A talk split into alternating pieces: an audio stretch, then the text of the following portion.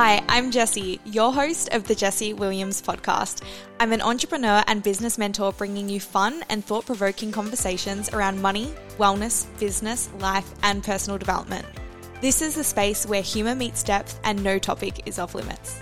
Let's fuck shit up. So I am very, very excited because today I have a beautiful guest. Jocelyn, welcome to the show. Thank you, Jessie. I'm so happy to be here. So anyone who doesn't know, recently I was a guest on Jocelyn's podcast and the conversation we had was honestly just so elite that I'm almost like, okay, how are we going to top that today? I know. Honestly, it was so good. The DMs I got were like, what the fuck? That was insane. Everyone go listen to this. It's a good one. Go check. You guys should check it out. Yeah, definitely go have a listen because it was a very, and I'm sure today will be the same, but just very honest, very like just hearing two people have like a very powerful conversation. So I'm excited for today as well. Me too. Amazing. So I was thinking about this before and I'm like, I hate the word story, but it's like I have no idea around your story, around like how you got into business, how long you've been in business, really any of that. So I would just love to hear a bit of like a background into what has been the journey to you getting to the point that you're at in business now. Oh, okay, cool. Yeah, that's so funny. I'm like, you know how we all feel like we've told our story 10,000 times? Yes. And then there'll be there's still always people who have no idea, but honestly, it is very relevant. So I got here because I basically had a really intense dark night of the soul in my late 20s during my Saturn return when it tends to happen. I'm 40 now. And I was kind of like that girl who was doing everything right. Like I went to Ivy League school. I was working in finance. I had a boyfriend. I was just living my best life. I lived in San Francisco. I traveled. You know what I mean? I was partying. I was just being like, your basic bitch who's doing well in life. Yeah. You know what I mean? Yeah, I do. Just like that the classic vibe. And then it just hit me and all of a sudden, I didn't want any of it.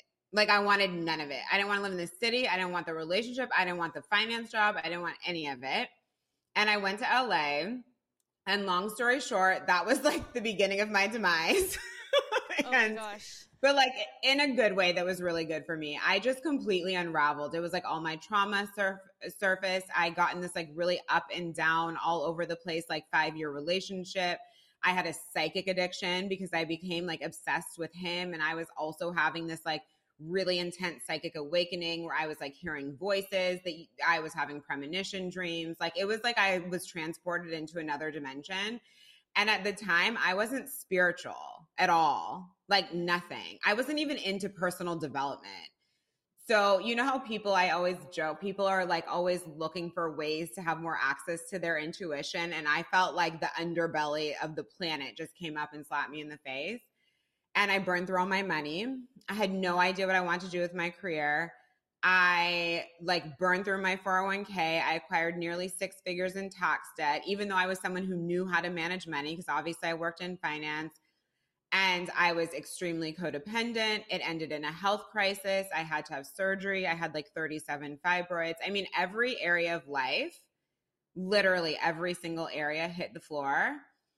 And it was honestly my health crisis. You'd think like the money would have been enough or just the like turmoil of up, down, 5 years all over the place. Like finally I let that one go because I had a dream about him and the woman he's actually married to now. They're both wearing like gold rings on their like wedding fingers. And I was like, oh, he's going to marry her. But I don't think he married her till like last year, but I saw it that many years ago. Wow. Isn't that crazy? And like, they kind of got together towards the end of our drama fest. So that was enough for me to let that one go. I finally started like listening to what I was seeing because everything I would see, it was like I got my initiation through him. Like I would dream about everything he was going to do inside of 5 years. Like when he was going to leave, get in other relationships, come back. I've never dreamt about one person that much, but it was one of those very just like karmic relationships. Like I think he was served intentionally for me to literally look at every single dark, shadowy aspect like in my psyche because he raised every single area of that in a way that nobody else has before or since. Like I really was like sent to churn. you know. Yes, yeah. What was it like? I'm like curious. What was it like for you being someone who wasn't at all spiritual to then going to having all these premonitions and these dreams and this like whole awakening? Like, were you scared? Were you confused? Like, what was that experience like for you?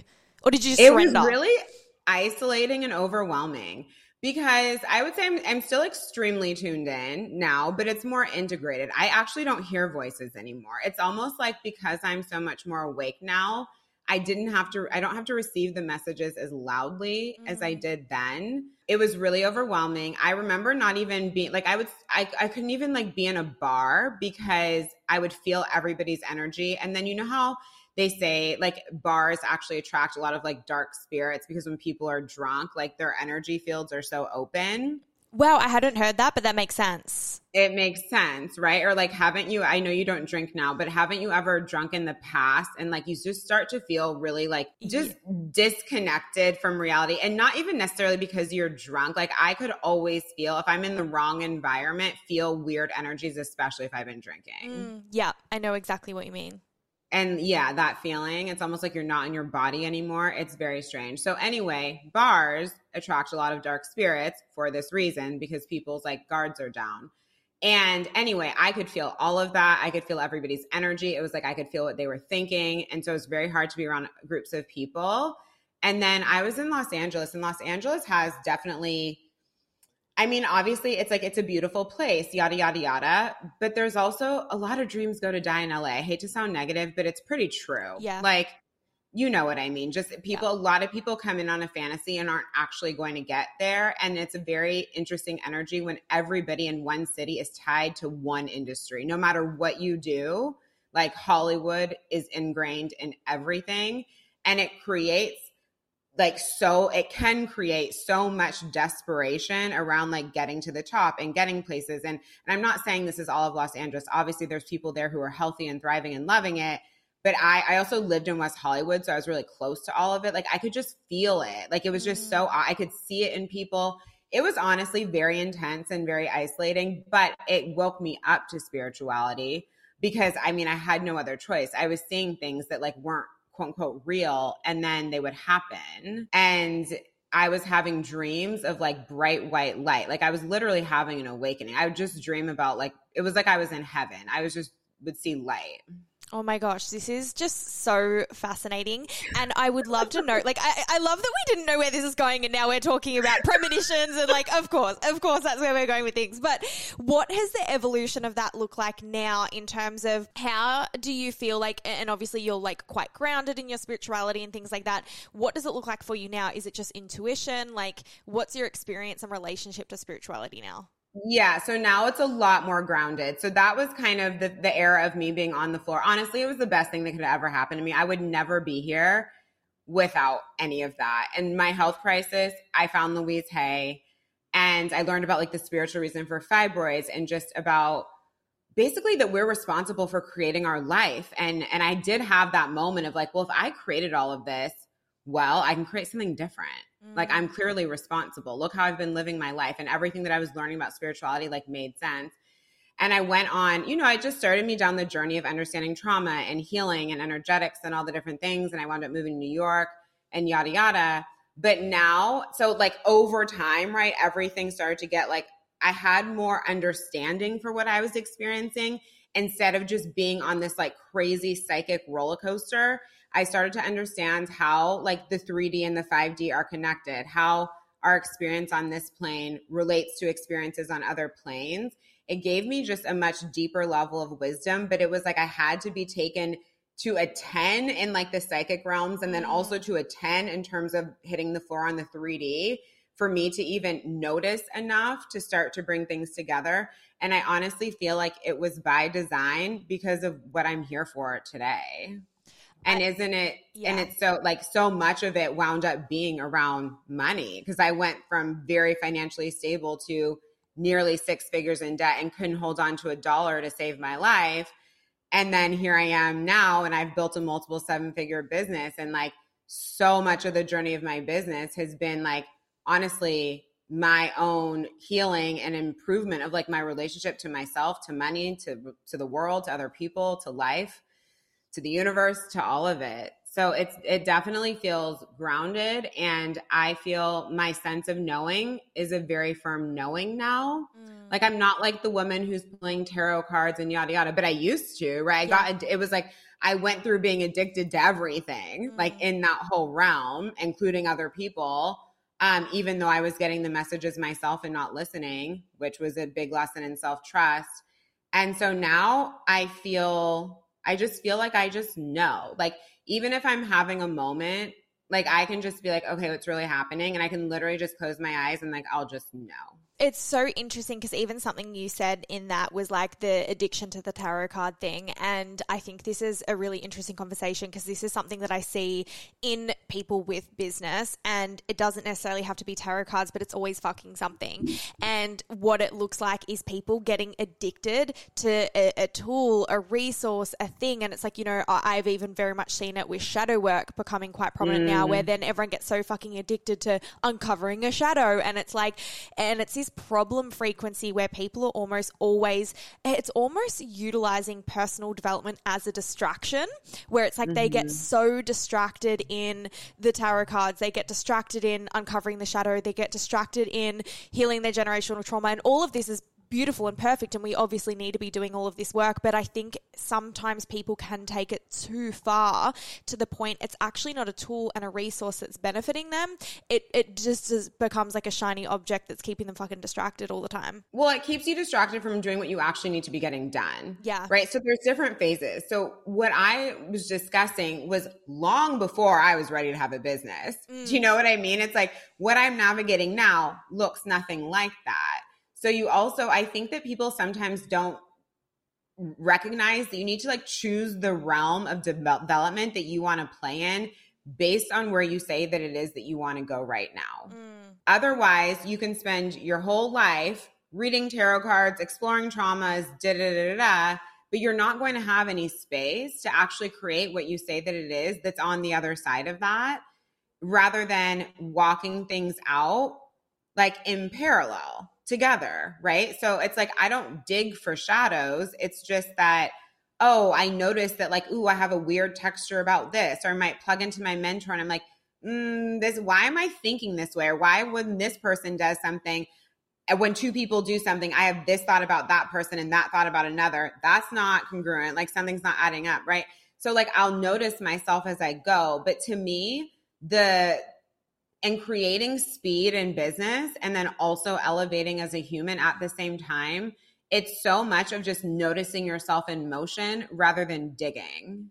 100%. And this is kind of something we spoke about in, the podcast we did previously, but it's like, and I feel like we're both very much in the same journey now where we're in quite living transmission vibes, where it's like the personal development work we would do is through living and experiencing life and letting things come through in the moment. But there was a time where I needed the very tangible structure, sitting down with a Google Doc and uncovering my shadows. And I needed that, and we all have those phases where it's like, we need the tangible structure. And I think for a lot of people, they actually don't know when to transcend the structure and and they stay stuck in the structure, and it keeps them in a personal development loop, or it keeps them in actually never fully integrating something. So I think it's really cool for people to just like hear that perspective on, where have I started like almost like abusing this framework or this system or this personal development tool, and not actually allowing myself to just move in and be, and kind of like what you said with the shadow thing, just like, there's weird texture there. And it's very like, it's just a natural process. Well, and the thing that I think that people don't realize they're lacking is self-trust. It's sort of like, why have you invested in 16 programs on the same topic? Why do you still think you haven't heard the answer? And not just because, you're curious how so-and-so, her perspective on it. You know what I'm talking about, where it's like, you just keep searching and searching and searching and searching. That's what we're doing when we're pulling 6,000 tarot cards and can't even start the day without one, right? Or we're like, oh my God, have I explored every shadow? Because if I haven't, then I'm not going to get where I want to go. And like, there's no anchoring in self, right? And like, what I've seen in my journey from me being on the floor to me being where I am now is your faith and belief and confidence in yourself. It sounds so generic, but like, It is literally the most important tool that you could have. And it really shows up when people don't have it. And it's not about not learning new things or not investing in mentorship. Obviously, like I am number one, the first person in line to be supported always. But I know that nothing matters if I'm not rock solid with me. And I clearly, look how I was living at that time in my life. I was the last place I would have put my money. Mm. And it showed. Yeah, it's cool because something that, you know, for anyone who doesn't know, Jocelyn and I both have the same mentor, and something that she says that I know that you agree with and I definitely agree with is she always says, let the answer be the answer. And I think for a lot of people, that's where they struggle. And it's like, I even remember a time where I was in my angel card, like oracle card, tarot card era. Yes. And I remember times where I would pull a card and get the card and look at it and I'm like, there's not what I wanted. And I didn't think that's not what I wanted, but I remember having an excuse of like, oh, I don't think I like took enough time to feel into my body, and like putting the card back in the deck and reshuffling and picking a new card. So I got one that I liked. And I'm like, isn't that such an interesting metaphor for not letting the answer be the fucking answer? Yes. I used to do that too. I would literally pull cards. I'd be dating, like I would be in the most toxic dynamic, and like all the tarot cards would be like abort mission, the end, the tower card, death. Oh my God. And I'd be like, I don't know. It must be my negative energy. And you're like, oh, maybe that means the death of being single, and maybe we're going to end up married. It's like trying to like find the stretchiest answer you possibly can. It's so true. When really it's like what I knew all along. But this is also what taught me. It's like you can walk into the fire as many times as you need to. Like I remember the last time that I was that way, and it was so obvious. And then what I was seeing in the cards is exactly what played out in real life. And I'm like, you don't need to do this dance again, Jocelyn. You already know. Your issue isn't 6 tarot cards away in terms of understanding. It's actually listening to what you already knew all along from the beginning. 100%. So fast forwarding all of that in the most simplest terms, what do you do now? How do you define what do I do now? It only took us 15 minutes to get there, but we're getting there. Oh my goodness. I love it.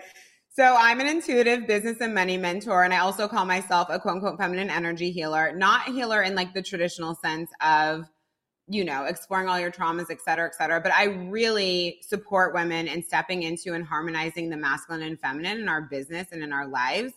A lot of women, and I'm sure you've seen this as well, I see it come in different ways. It's either like feminine spilled out all over the floor, and they're like, oh, why isn't it working to just like be in my frequency and be in my magnetic energy and build my empire, right? Or a lot of like masculine overdrive, overactioning, like no sense of trust, not knowing how to lean back, kind of addicted to work, controlling, like, you know, this hyper masculine energy. And I'm sure as you've seen in your business yourself and with clients, like there really is just this beautiful harmonization, and it's just a language that I understand well, similar to how, you know, wealth energetics come very naturally to me.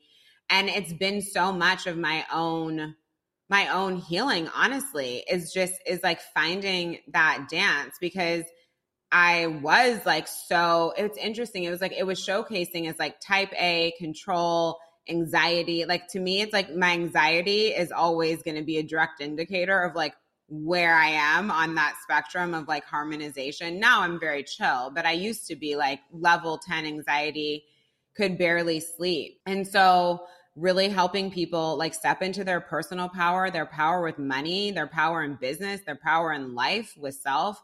And it's just important to me that because I've had so many textures now in this experience of like literally taking yourself to creating nothing to now, you know, living in this beautiful home and having a thriving business and doing what I want to do every day. Like, I feel like I've seen two sides of the world when it comes to finances. And to me, it's like, I always say, like, I talk about a lot about ease in my world. And I know people have different viewpoints on that, but honestly, I'm like, this feels like the fucking easiest experience I've ever had in my life, because it's like I finally learned how to do the dance, you know? And so I really desire for people to have that, because we see it all the time, how hard business feels, how hard money feels, even with people who are extremely successful. It's not always just because someone is new. I've seen it at every income level where it's like, okay, but I made the money, but like, oh, like Now there's pressure. Now it's heavy. They don't like how they did it. They still were outsourcing their power. They just had a super successful mentor. They just did exactly what she did without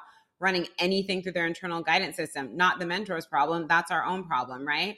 And like all of these different things. And it's like when we talk about, I feel like alignment is a word that obviously gets thrown around on the internet a lot. But if you take off all the weird projections that are on it, et cetera, aligned and sustainable wealth to me is a very real thing. And it's also very personal and very unique. And I feel like I have that. And I'm continuing to create that on deeper levels, as obviously you know, like alignment changes with different seasons of what we want in our life. And it really means a lot to me that people learn how to create that like for themselves, because you won't be like, I don't, as you already know, right? Like money doesn't solve every, like it solves problems in terms of you can pay to get help to have your problems solved. But like you can have a multiple seven-figure business and be miserable inside of it. So then I'm like, so what was the fucking point? But what most people do is go, oh, well, I don't need to make so much money. It's not all about the money. I know we talked about this. And I'm like, no, fuck that narrative. That's not the point here. The point here is like, can we actually know who we are? Can we transcend all the shit that has us like operating from this really honestly low point of power? And like, can we do things our way and be in full power in every area of our life? And like, we hear that, but people don't do it. 100%. And I think listening to all of that, what just became so clear to me is just observing how whenever I see like really women that are just so successful in their industry, and obviously like you've created a very, very incredibly successful business, there's a common thread in that they're always teaching from this place of wisdom and embodiment, where it's like everyone has a different style, right? Like the way you can have 20 different business mentors and everyone has their own different spin and their own different style. And the most successful ones are always the ones that have allowed their style to evolve based off their life, their experience, their wisdom, what they've learned, what, you know, it's like, I'm just going to say like the codes they've personally unlocked. Whereas the people that I see struggling are really those that are like, it's almost like this very masculine, I'm going to be a coach. Okay, cool. I'm going to be a business coach. What do I need to do to be a business coach? Oh, I have to teach people this stuff. And it's like, that's just not fucking it. It's not the vibe. It's like actually allowing your own wisdom and perspectives to come through. And even everything that I heard in that, there was like, you know, the masculine, the feminine. And it's interesting because for me, last year, 2022 was my biggest leap financially. I went from a $320K year to a $1.3 million year in 12 months. And it was yum, yum. Oh my gosh, I'm so glad we got that on here. Anyone who doesn't know Jocelyn, that's her fucking yum, yum. That's like, that's your line. And we've got it on record now. It's my favorite. We've been in a mastermind together and every single time there's a yum, yum, I'm like, I love you more. Say it again. But it's so funny because for me, 2020 was the year of like the masculine, right? And not healthy masculine, like a very, very unhealthy integration of it. A lot of like when we come into business strategy, a lot of cold DM outreach and just like sales calls and like, oh, just fucking disgusting. And that was that year. And then the following year I did a pendulum swing.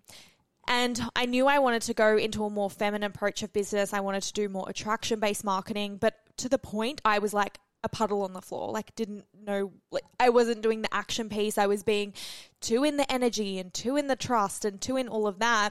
And 2022 was the year that I was like, I need both. And I really had this beautiful, as you said, harmonization between the masculine action, actually doing things to drive me forward, but then also having this beautiful grounded feminine where everything was still coming from a place of desire, but then it was allowing my masculine to match the action to this desire. So it makes sense that I had my biggest year. So it's really cool. And I definitely have seen a pattern in people where the pendulum swings one of two ways and there's always going to be problems. There always is. And it's so wild because like I said, it's not dependent on income level. Mm-hmm.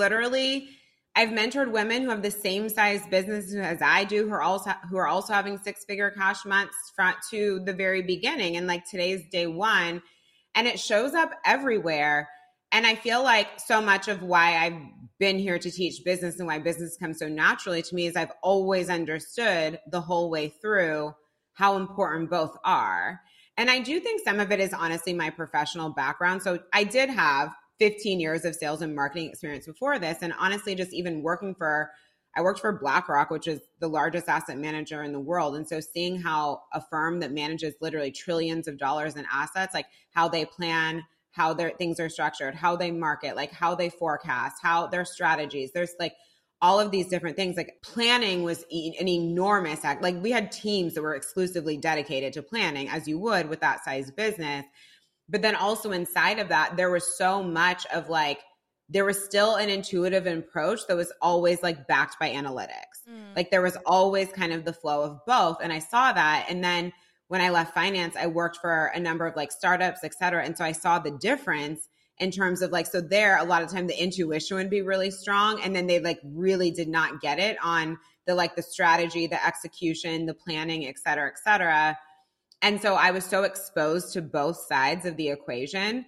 And I feel like that's something that I just naturally brought in. Whereas like, well, if I say that I want a feminine business, if I say that I want this like leaned back vibe, which I very much do, I'm not going to have it.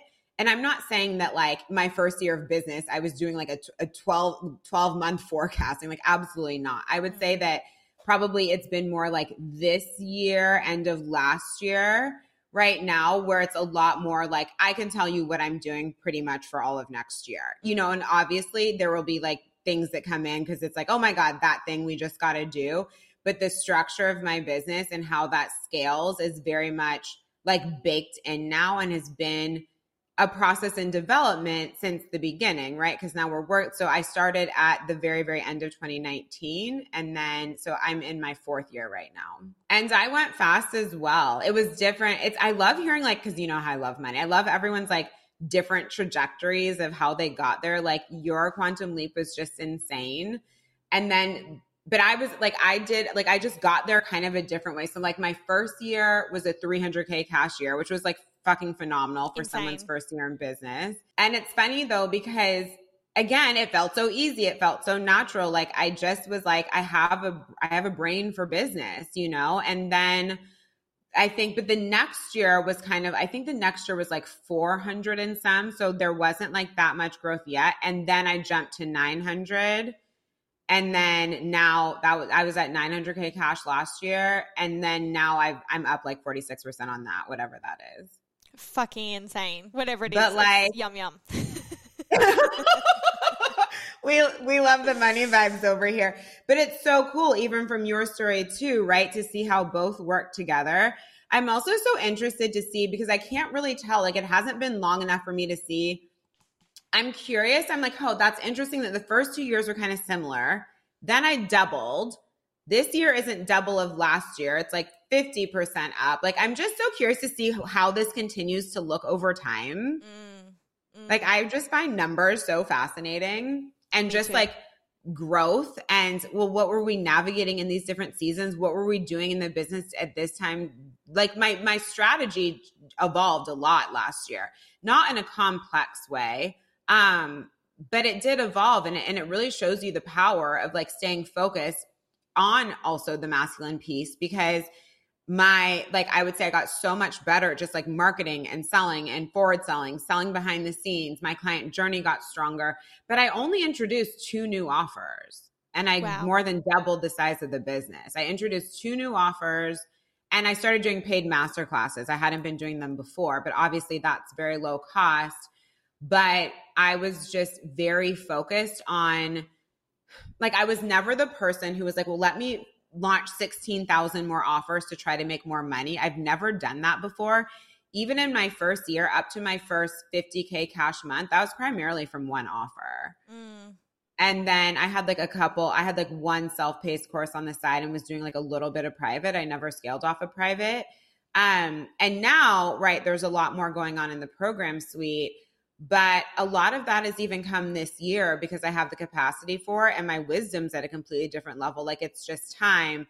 But I do think it's interesting when I look back at last year, I'm like, well, I added my masterminds, and I added my big mastermind, and I added an 8-week business mastermind, everything else I already had. And I think that that's really interesting to see how refinement can lead to so much growth. Whereas this year, I have added more, quote unquote, new things. I would say there's 3 new core offers in my business. There's more masterclasses, and then it's largely the products that I had previously. But it's like, I just find this, like, looking at what we did and what it compounded to so interesting. And then I'm focused on kind of like what I'm refining for next year. But that part actually turns me on. And this is the part that people are afraid of. And I'm like, well, if you're scared to actually look at the nuts and bolts of your business, how do you expect to have a legacy? How do you expect to be known? And I've seen this with clients. I was actually speaking with a client, mastermind client, yesterday, and she'd kind of like bought into, and you wrote a post about this. And I was like, fuck yes, because I'm so sick of this. Like, people who are successful talking about how they don't have a strategy and how everything is just intuition. And you were like, fuck that shit. All these things you do are having a strategy. And my client had come from an environment like that. She was like, or, you know, people are like, oh, you don't need to be consistent in this, that, and the other. And she was like, but when I look at her business, she was selling like every day. She had 4 podcast episodes coming out a month. Like, this was happening, that was happening. She was extremely consistent. I was like, yeah, just because someone isn't strong at teaching strategy or choosing not to does not mean that they are not operating off of it. Just because they've transcended the framework of this is my strategy where they don't have to think about it doesn't mean that they don't have one. Absolutely. I've had these conversations as well. Like, I remember having a client plug in, and she was like, I feel like, you know, I don't have a strategy. And, you know, you talk about like the benefit of strategy. I'm like, are you kidding? Like, you are a strategic person. And this is where I talk about two different things. There's strategy, and then there's being strategic. And you get to a level of being a strategic person where, as you said, you don't have to think about it because you kind of transcend the framework. But prior to that, sometimes there's going to be clients that they need the systemize, the process, the framework, the tell me what to do, because they're not at, it's the same thing as shadow work, right? It's the version of me that need to sit down with a fucking Google Doc and what are my shadows? And I would never do that now, but that's because I've transcended that. And now shadow work for me is a very living transmission. But for a lot of people, I always believe the system or the framework helps until you can actually transcend the structure of the framework. So strategy is no different. And it's like the people that are like, you don't need a strategy. I'm like, but you have one, and you're operating your business from one, whether you realize it or not. Right. And the thing is, we can't just assume that everybody has a natural brain for business. Mm. Yeah. You know, I very much did. That showed up in my results, right? But I even, to support my clients, because I do think strategy is so important, I still sat down and was like, I reverse engineered what I was doing. Because obviously I've been mentored, but there's a lot that just comes to me naturally, honestly, from how my brain works, and then from my prior experience, and of course, I'm being mentored. And then I'm one of those people who can just observe people as well, even inside and outside of mentorship, and just see what's going on, you know, whereas like a lot of people don't necessarily notice. It's just, I'm very observant, and I have, my brain is oriented towards how things work in the world when it comes to like power and money and business. Like, I just love it, you know? But the thing is like, I've always taken the time to reverse engineer, because we don't all have the same gift. You know what I mean? Just how someone else could be like relationship, romantic love is just the easiest thing in the world for them. Right. And that's likely what they're here to share, et cetera. And then they kind of like teach other people the way. But I would not, for me as a business mentor, would not feel in integrity just saying that like I'm just following my intuition, even when I am, because I know that I have enough framework in my system behind me, practiced, et cetera, to where me following my intuition is being supported by all the wisdom that I already have. It's not feminine spilled out all over the floor where there's no foundation under me. So I'm following intuition on top of a foundation that I'm also always looking into and refining from a place of, yes, my intuition and how it feels, but also from a place of like legit what makes sense. And you have the business mind that makes the intuition very easy. It's like, it's almost like, I'm just going to use a very random example of nutrition for a second, but it's almost like telling someone with no understanding, they don't even know what fat, protein, a carbohydrate is, they wouldn't even know what's in a potato, right? And you go and tell them to intuitively eat. How the fuck, they're probably going to intuitively want a fucking bar of chocolate. It's just like, this is where people, how do you intuitively eat without the nutrition education? For me, when I transitioned to intuitive eating after a period of learning a lot about nutrition and, you know, understanding protein, fat, carbs, what my body needed, nutrients, all those things, intuitive eating was incredibly easy because I could intuitively guide towards things, but I still had an unconsciously integrated system in my mind that knew how much nourishment I needed and what I needed. So it was very easy for me to build a plate off of that. And I didn't have to sit down and go, oh, well, half of my plate is veggie. Like, it wasn't like that. It was, you know, one meal could be very imbalanced, but then the other meal would be imbalanced the other way or whatever. It's not even something I think about, but I just know how to do it, like driving a car. And I think the same thing can happen with business, where it's very, very hard to teach people the intuitive approach if they don't have the business mind, the context, the knowledge, the wisdom to actually back them up. Otherwise, intuition can just be very, very clouded, I think. Well, and then I always say too, I actually shared a post about this a while ago where I'm like, where did people learn to just ask their clients how they fucking feel when they get asked them a question? I'm like, how your client feels, honestly, kind of irrelevant. Like, could have very little to do with what's good for them in this moment, right? Yeah. Like, you could feel like doing nothing, but it would actually support you expanding your capacity and getting where you want to go to do something, right? You could feel like X, Y, and Z person is the problem who can't honor any boundaries and yada, yada, yada in your mastermind, and like they're so annoying.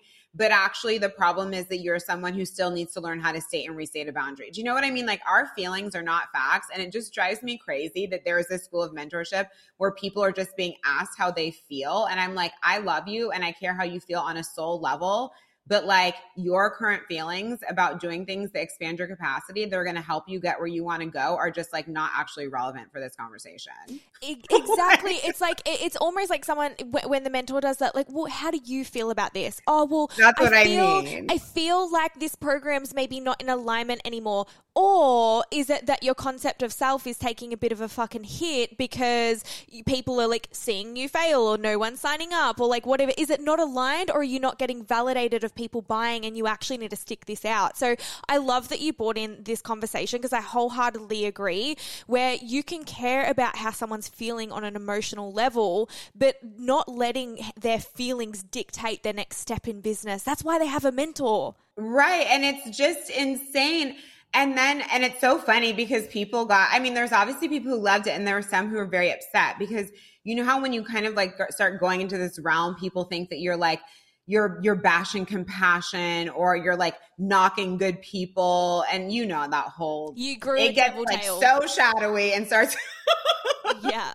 And I'm like, when did kindness become me just basically sitting there and lying to people by not telling them the truth? Absolutely. I'm like, I'm kind because I'm direct. I show that I love you by being direct. Yeah, it's like the lack of integrity piece as well, where I feel like for a lot of mentors, they would rather be liked and get a loving testimonial that's probably average, but they still butter you up because you know, freaking puck it up their asshole the whole time, versus having someone who's actually there that is being honest with you, even if it means that they don't like you, the client doesn't like you for 5 minutes. And that's always been more loving anyway. And it's interesting. And I feel like, coming into the context of relationship, this is something that I learned from my relationship, which really allowed me to be very open to this in mentorship. If I remember, there are a lot of things where when I got into my relationship, I'd come out of like a 3.5 year one prior. And then when I came into my current relationship, and my partner would always say things or reflect things that was very like honest and very like direct. And I would be like, why can't, you know, I'd come out of a relationship that was very validating. So I would be like, why, like, do you say that? Why can't you just be supportive? Why can't you just accept me? Why can't you validate me? That was basically what I wanted. And I remember him saying to me, do you know how hard it is to look you in the eye and say something that I know may make you not like me when I want you to like me, because I actually know it's what's best for you to hear? And I remember being like, wow, that's so true. Like how much, he's like, do you know how easy it would be to just say the loving, nice, kind, buttered up thing? That's easy, Jessie. It's so hard for me to sit here and say this, but I'm saying it because of how much I love you. And I remember. And now I'm almost crying. I'm like, that's a fucking love letter. Like that makes me emotional, not him telling you how great you are, because that's love. That's love. You know? And it was me reshaping that of like, that's what love is. It's actual honesty where you care so much about the other person's growth. You care so much about, you know, them alchemizing, transcending, evolving, becoming more congruent, like feeling better long term, that you're willing to maybe have devil horns for the short term for a second. And so that really cracked me open in mentorship as well, because especially, you know, with Felicity, that's her style where she'll never, you know, she'll never just butter you up for the sake of it. But what's so beautiful about that, when you have someone that's willing to say the hard, honest thing, even if it means that they don't like you, oh my gosh, compliments hit so much harder too. Because you know. Well, that's what I was about to say, but you believe, but when they say something, when they are, it's not even gassing you up. It's like, it's so meaningful. It's so meaningful. And I was sharing this on social media. I'm like, my clients know when I say something is a strong point and to really sing about it for themselves as well. Like I fucking mean it. Because you have been served humble pie before, right? Because we have been working on X, Y, and Z thing for months. And then like you come out on the other side and like you've seen it in yourself and your business too. Like we change. Like I've grown so much through being able to be held in direct spaces. I've watched my clients grow so much through being able to be held in direct spaces. And then they take that to their clients and they're like, I can't believe it. Everyone's moving so fast. I'm like, yes, because we're playing in a realm of truth. And this society has not fostered an environment of truth. And then people want success like under the guise of like illusion. And I always say that like truth is the most magnetic frequency. So how are we going to get there like playing in the realm of illusion? Like it doesn't even make sense. Mm, yeah, I love that. And I always like have this belief of like, you can't change what you don't know and you can't know what you don't see. So it's always like, you know, you can be willing to just be validated and keep all of your shit unconscious, ignore all of your blind spots and things like that. But good luck changing them. Like the patterns are going to repeat themselves. The situation's going to repeat themselves. So if your situation is no sales, not making money, having low client retention, well, that's what you can expect to repeat. If you want something different, there has to be a change that happens, which means there has to be something that you're seeing and therefore choosing to change and evolve, which is leading to a different outcome as well. And what's on the other side of it, because I always say like you're gonna go through seasons that feel like, oh, you know, like when you just have a lot coming up, it's not forever, but it's like, can you hold that for the extremely short amount of time that it lasts to have the beauty that's on the other side, which is far more everlasting? Like, can we just be, and I know we've heard it before, but like seriously be willing to be uncomfortable. And I don't just mean in doing new things. I mean in looking yourself dead in the mirror and being able to see where you're not integral, where you're not congruent, where you are still people pleasing, where you are still caring more about how other people see you than you are in telling the truth, right? Like all of these different manipulations, all the things we do. Yeah, it's uncomfortable. Yeah, you're going to wake up some mornings like feeling heavy and feeling kind of off. And yeah, that might go on for weeks or maybe a month or whatever it is. But what lands for you on the other side is fucking heaven. The way that it feels to be able to look yourself in the mirror and be so fucking proud of yourself because you became a congruent human, an integral human. You can tell the truth. You can have hard conversations. You understand that love is not people pleasing and validating and da-da-da-da. Like the felt experience of that change is like nothing you will taste in your life. And the beauty of knowing that everyone that's in your life, from clients to relationships to friendships or whatever, all of those people are there for who you actually are, not for who you present or how you manipulate them into being in your world. You know, you're not like, oh, that client's staying on with me for a second year because I've manipulated them to like me based on how I have, you know, shifted the container in order for them to like me so much or feel a level of codependency or like whatever it is. It's like, no, this client's staying because I'm honest. This client's staying because I'm grounded. This client's staying because I evolve. Like whatever the thing is, it's this like deep knowing of the relationships around you feel so much more genuine, and there's satisfaction in that too. Oh my God, it's life-changing. And then you don't have that experience of being lonely in a full room. Mm. Yes. Right? Where it's like, oh, there's all these people in your life and you feel alone, like nobody sees them. Like, well, whose fault is that? Mm. Right? Like, and I like the feeling is sad, but how have we been presenting to the world? Right? So if we want that experience of the full cup of, and I love what you said too. It's like when your client signs on, how about it not be like, okay, let me take a deep breath because I've got to like maintain this persona for another year. How about it just be like, wow, like he or she is staying on the most like clean fucking frequency. This is, you want a business that's light, easy to hold, et cetera, et cetera. You actually have to like be all of you. And I don't mean like now you're spilling your shit all over your clients and your business, but you know what I mean? It's like you've allowed your full self to come in to have the experience of like walking this out instead of like these bits and pieces of you. And some stuff is like staying in Pandora's box and some stuff is coming out. And like, you know what I'm saying? Like it's so much more complicated than just ripping the Band-Aid off and being fully self-honest and self-responsible.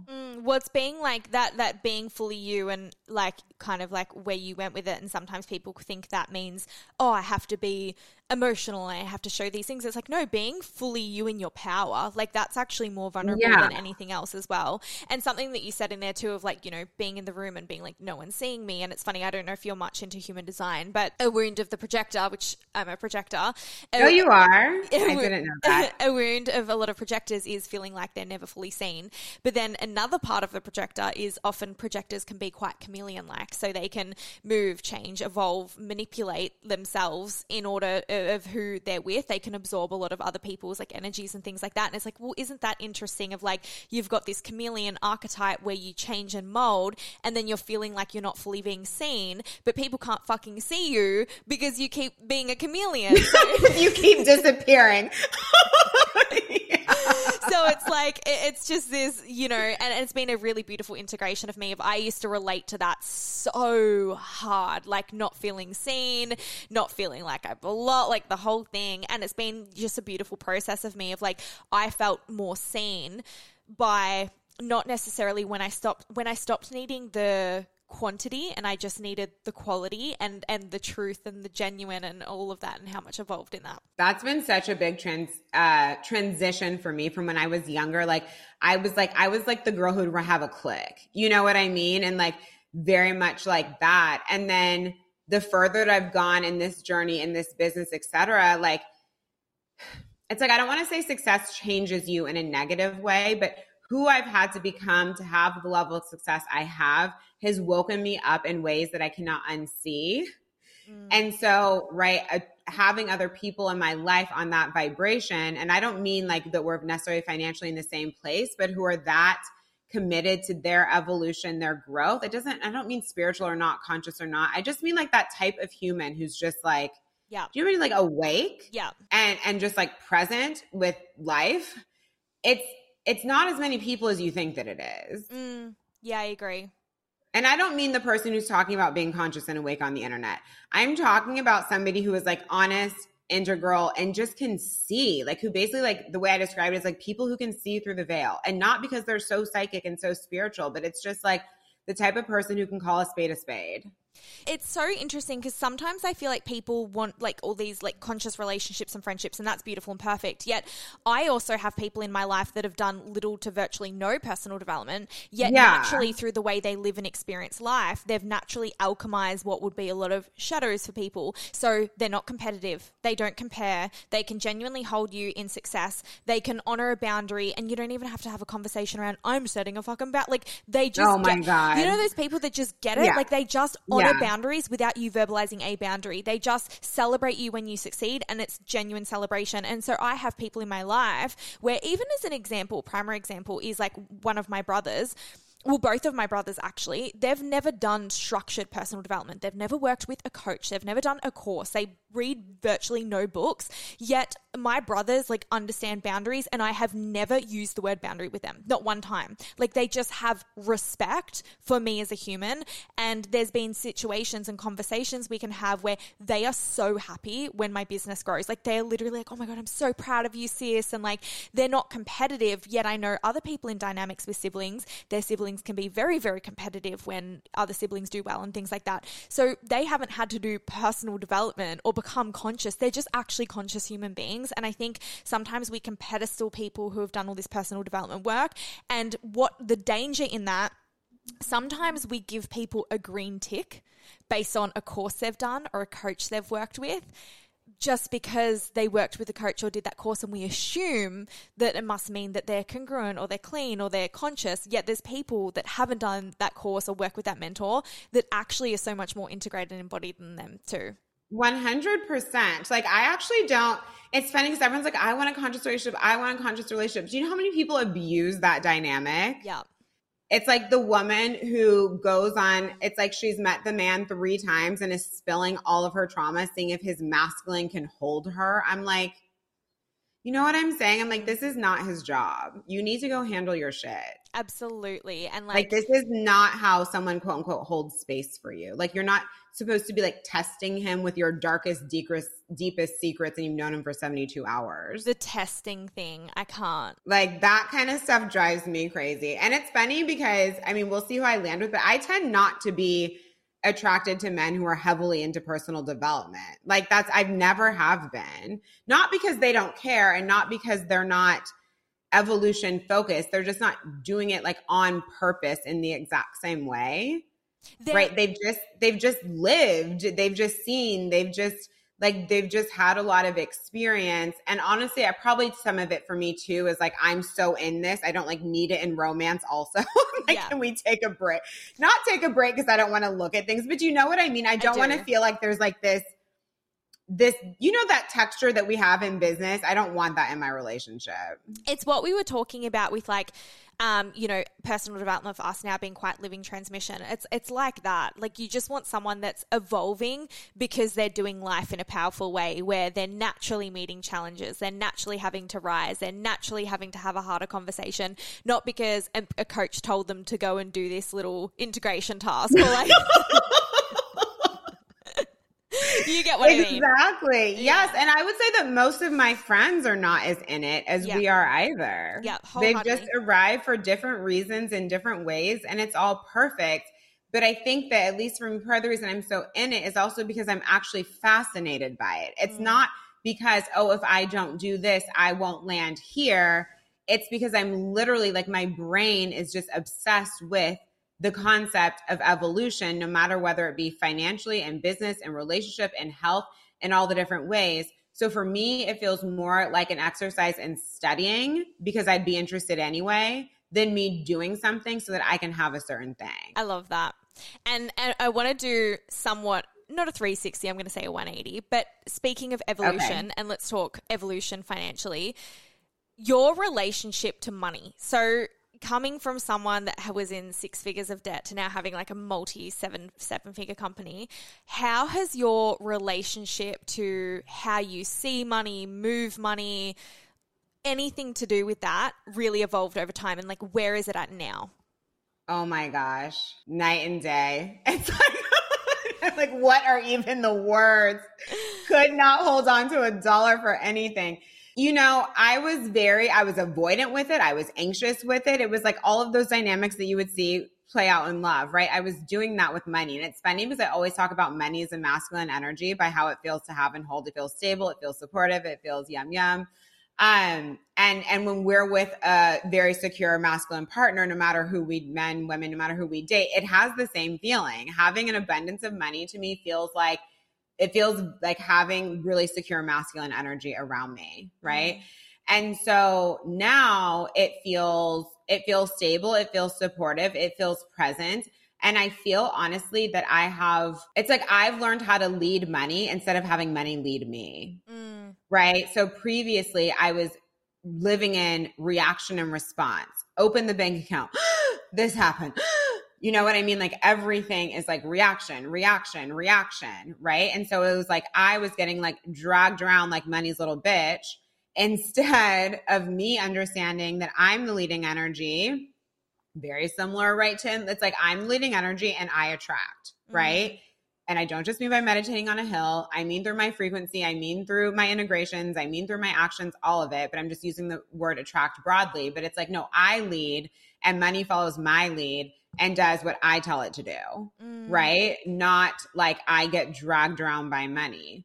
And so now there's a lot more just general security with it because I'm also secure within myself.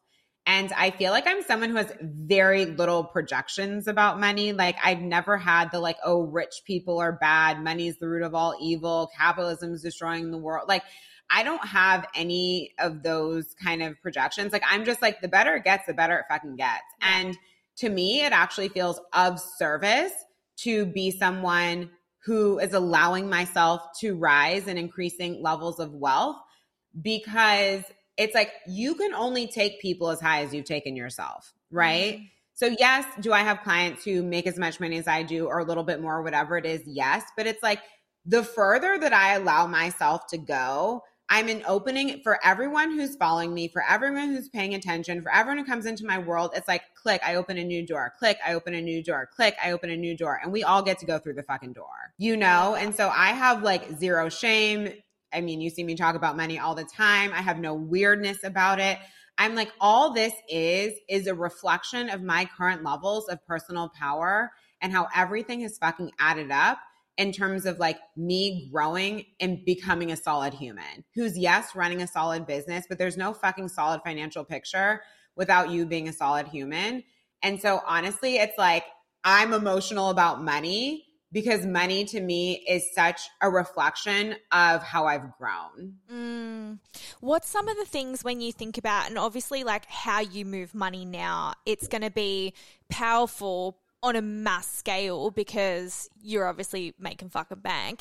What did it look like for you before you'd come into having a lot of money, but your relationship with, like, you know, that pivotal moment when your relationship with money's solid, how you're moving money, receiving money, holding money solid. You don't have a lot of it yet, but you're in the solid mindset and frequency of it. What were some of the things you practically did, whether it was things that you bought or invested or how you moved or received money in those earlier days before it came, where you look back and you're like, that was really powerful?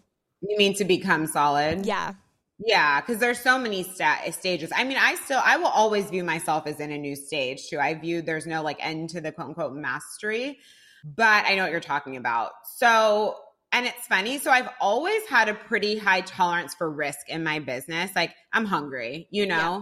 So I did not look for solid at first to mean there's $50,000 in the bank account. Do you know what I'm saying? Like I had to choose solidity when there was very little money in the bank as I was going into invest in myself because I was hungry and I was committed and like we were just going to get there. So I want to add to, and I'm going to obviously answer your question, but like I feel like something that is really important for me too is like money is very important to me, but I don't view myself through the lens of money. Does that make sense? Like money is a very beautiful reflection of my power and like what I've created for myself and all the different things.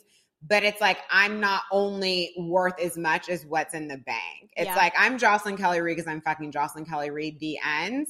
And again, like I lead the money doesn't own me. And I feel like people get very confused in that dance. And all of a sudden we're doing the self-worth money game, which is like not a game I play. So I feel that very early, like I understood this very early in my first year of business. I remember having conversations with myself about how my worth was not going to be tied to money. But that doesn't mean I'm fucking leaving money on the table and I quote unquote don't care about money. Like get the fuck out. This is not, you'll never hear me say that. Right? We're not like throwing the baby out with the bathwater, but it was like, I'm building myself regardless of money and money's going to come meet me. Right? And I don't need it to all be here right now. I know where I'm going. I know it's coming.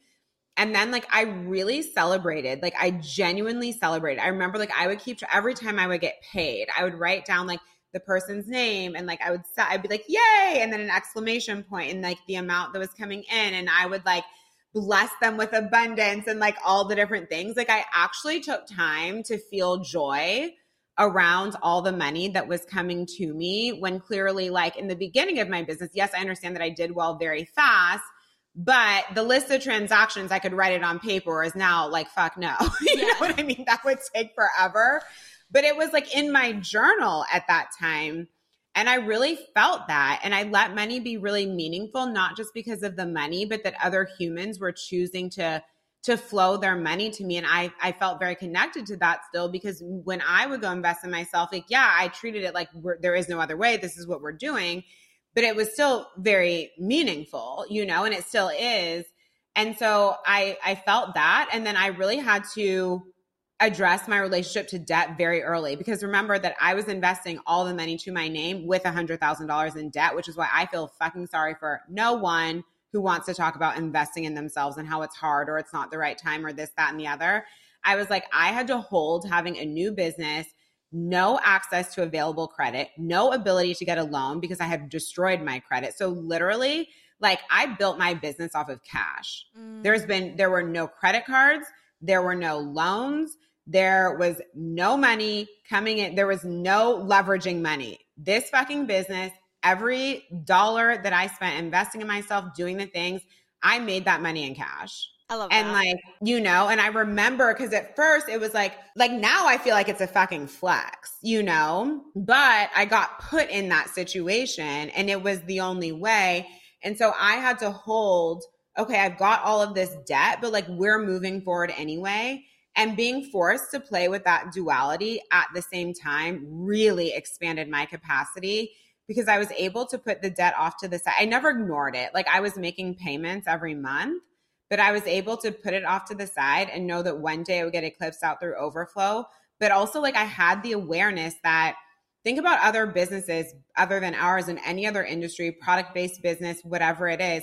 You even start a restaurant, most people go take a loan to start the thing. It takes them years to be profitable. The speed at which we become profitable is like fucking unparalleled. Yeah, insane.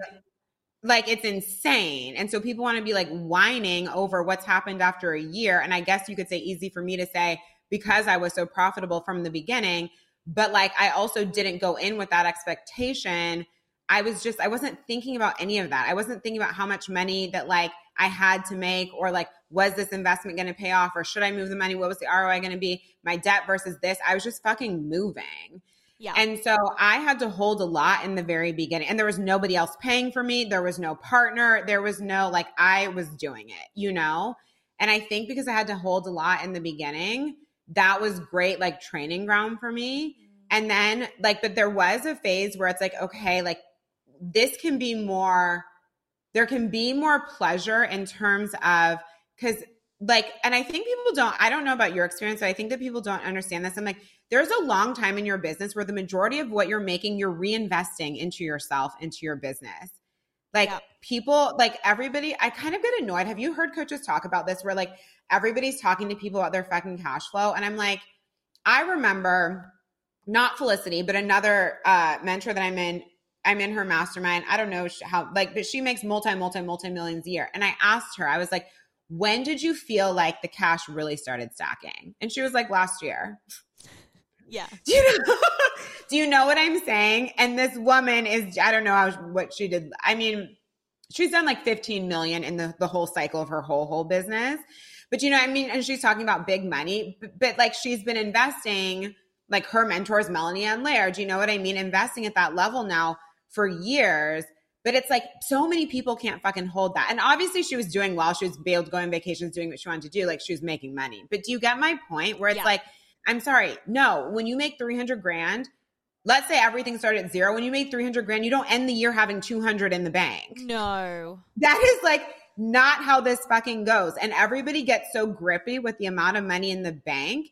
And I'm like, you guys have to understand that when we say we're making all this money, this is real. This is not all in the bank. Like it takes time for that to compound.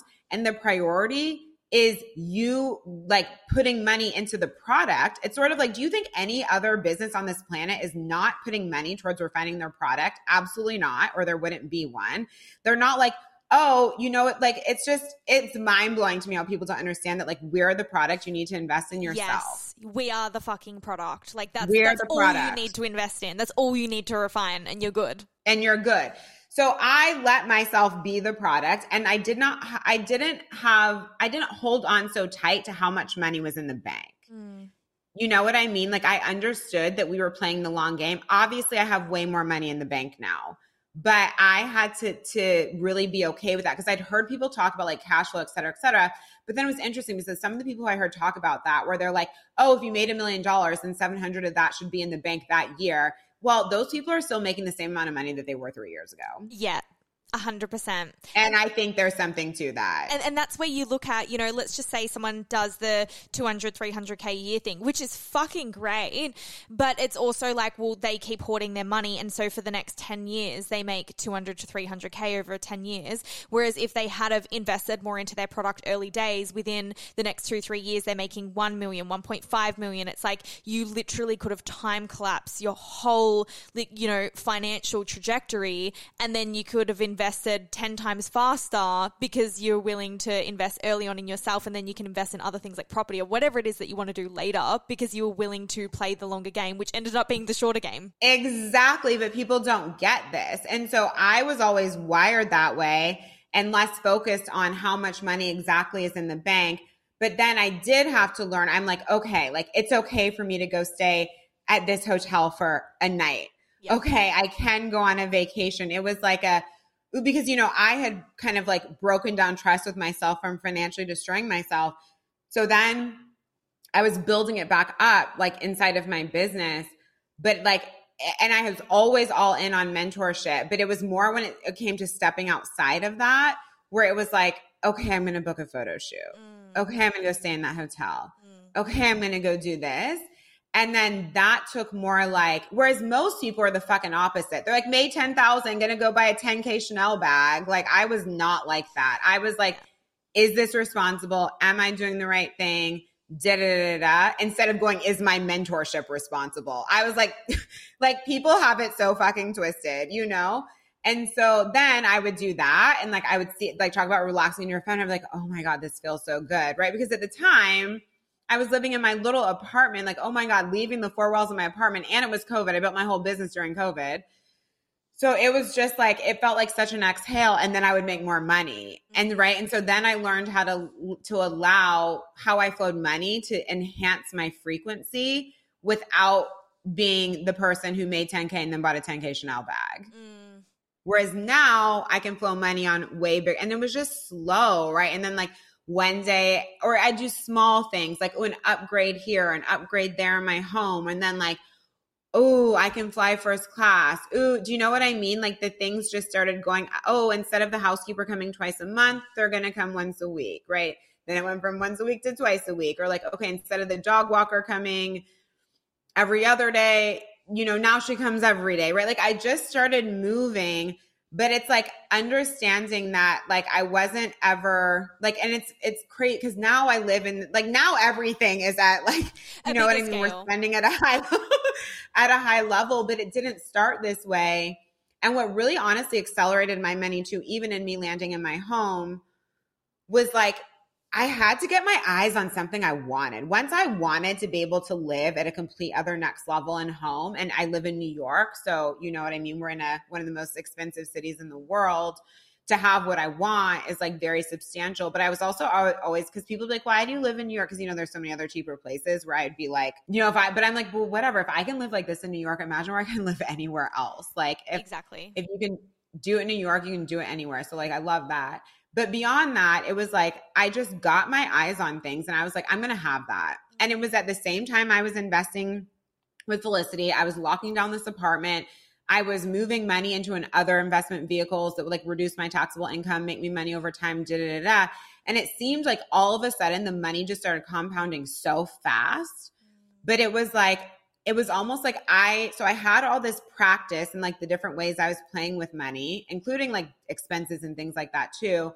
But then it was just like, it was like something just clicked in, and I was like, I want to live at another level. Mm.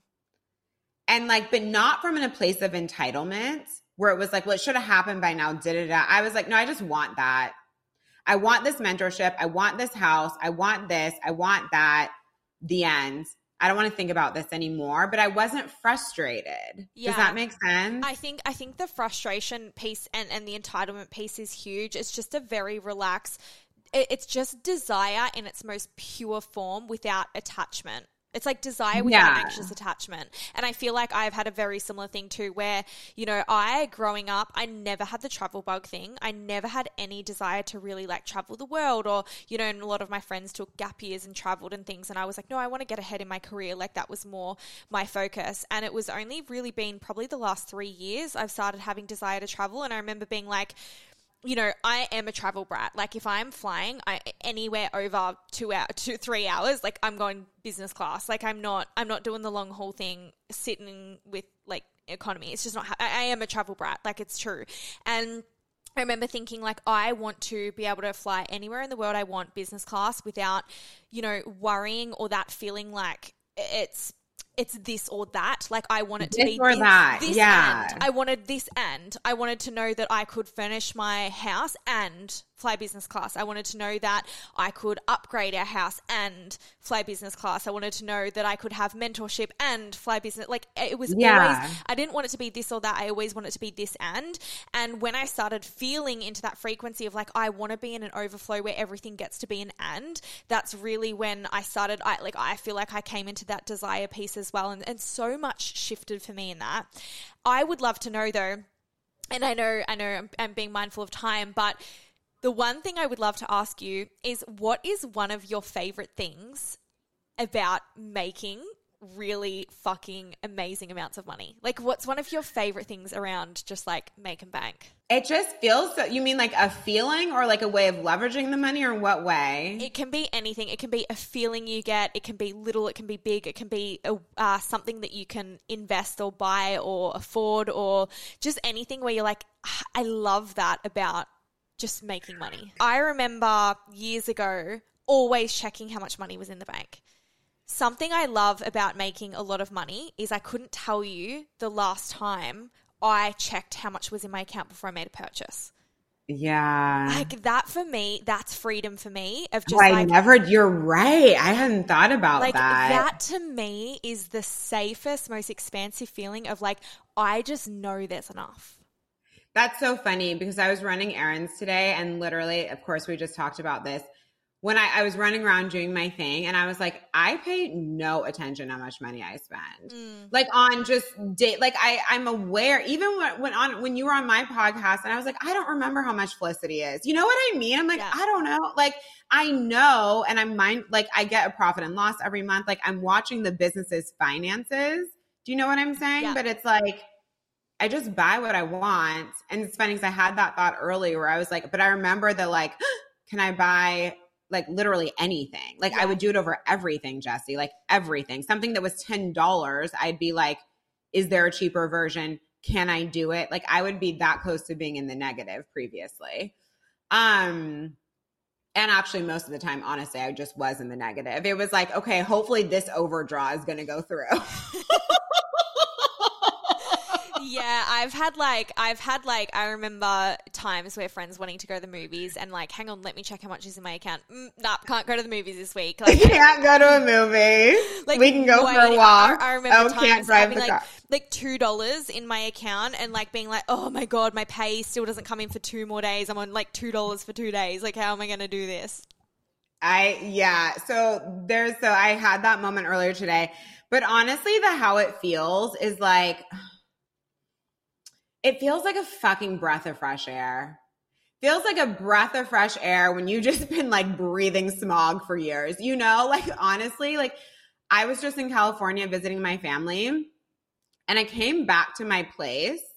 Every time I leave and come back here, I'm like, oh my God, I live here. Like it feels like I'm coming home to the most like luxurious hotel, but I live here, but it feels like mine, you know?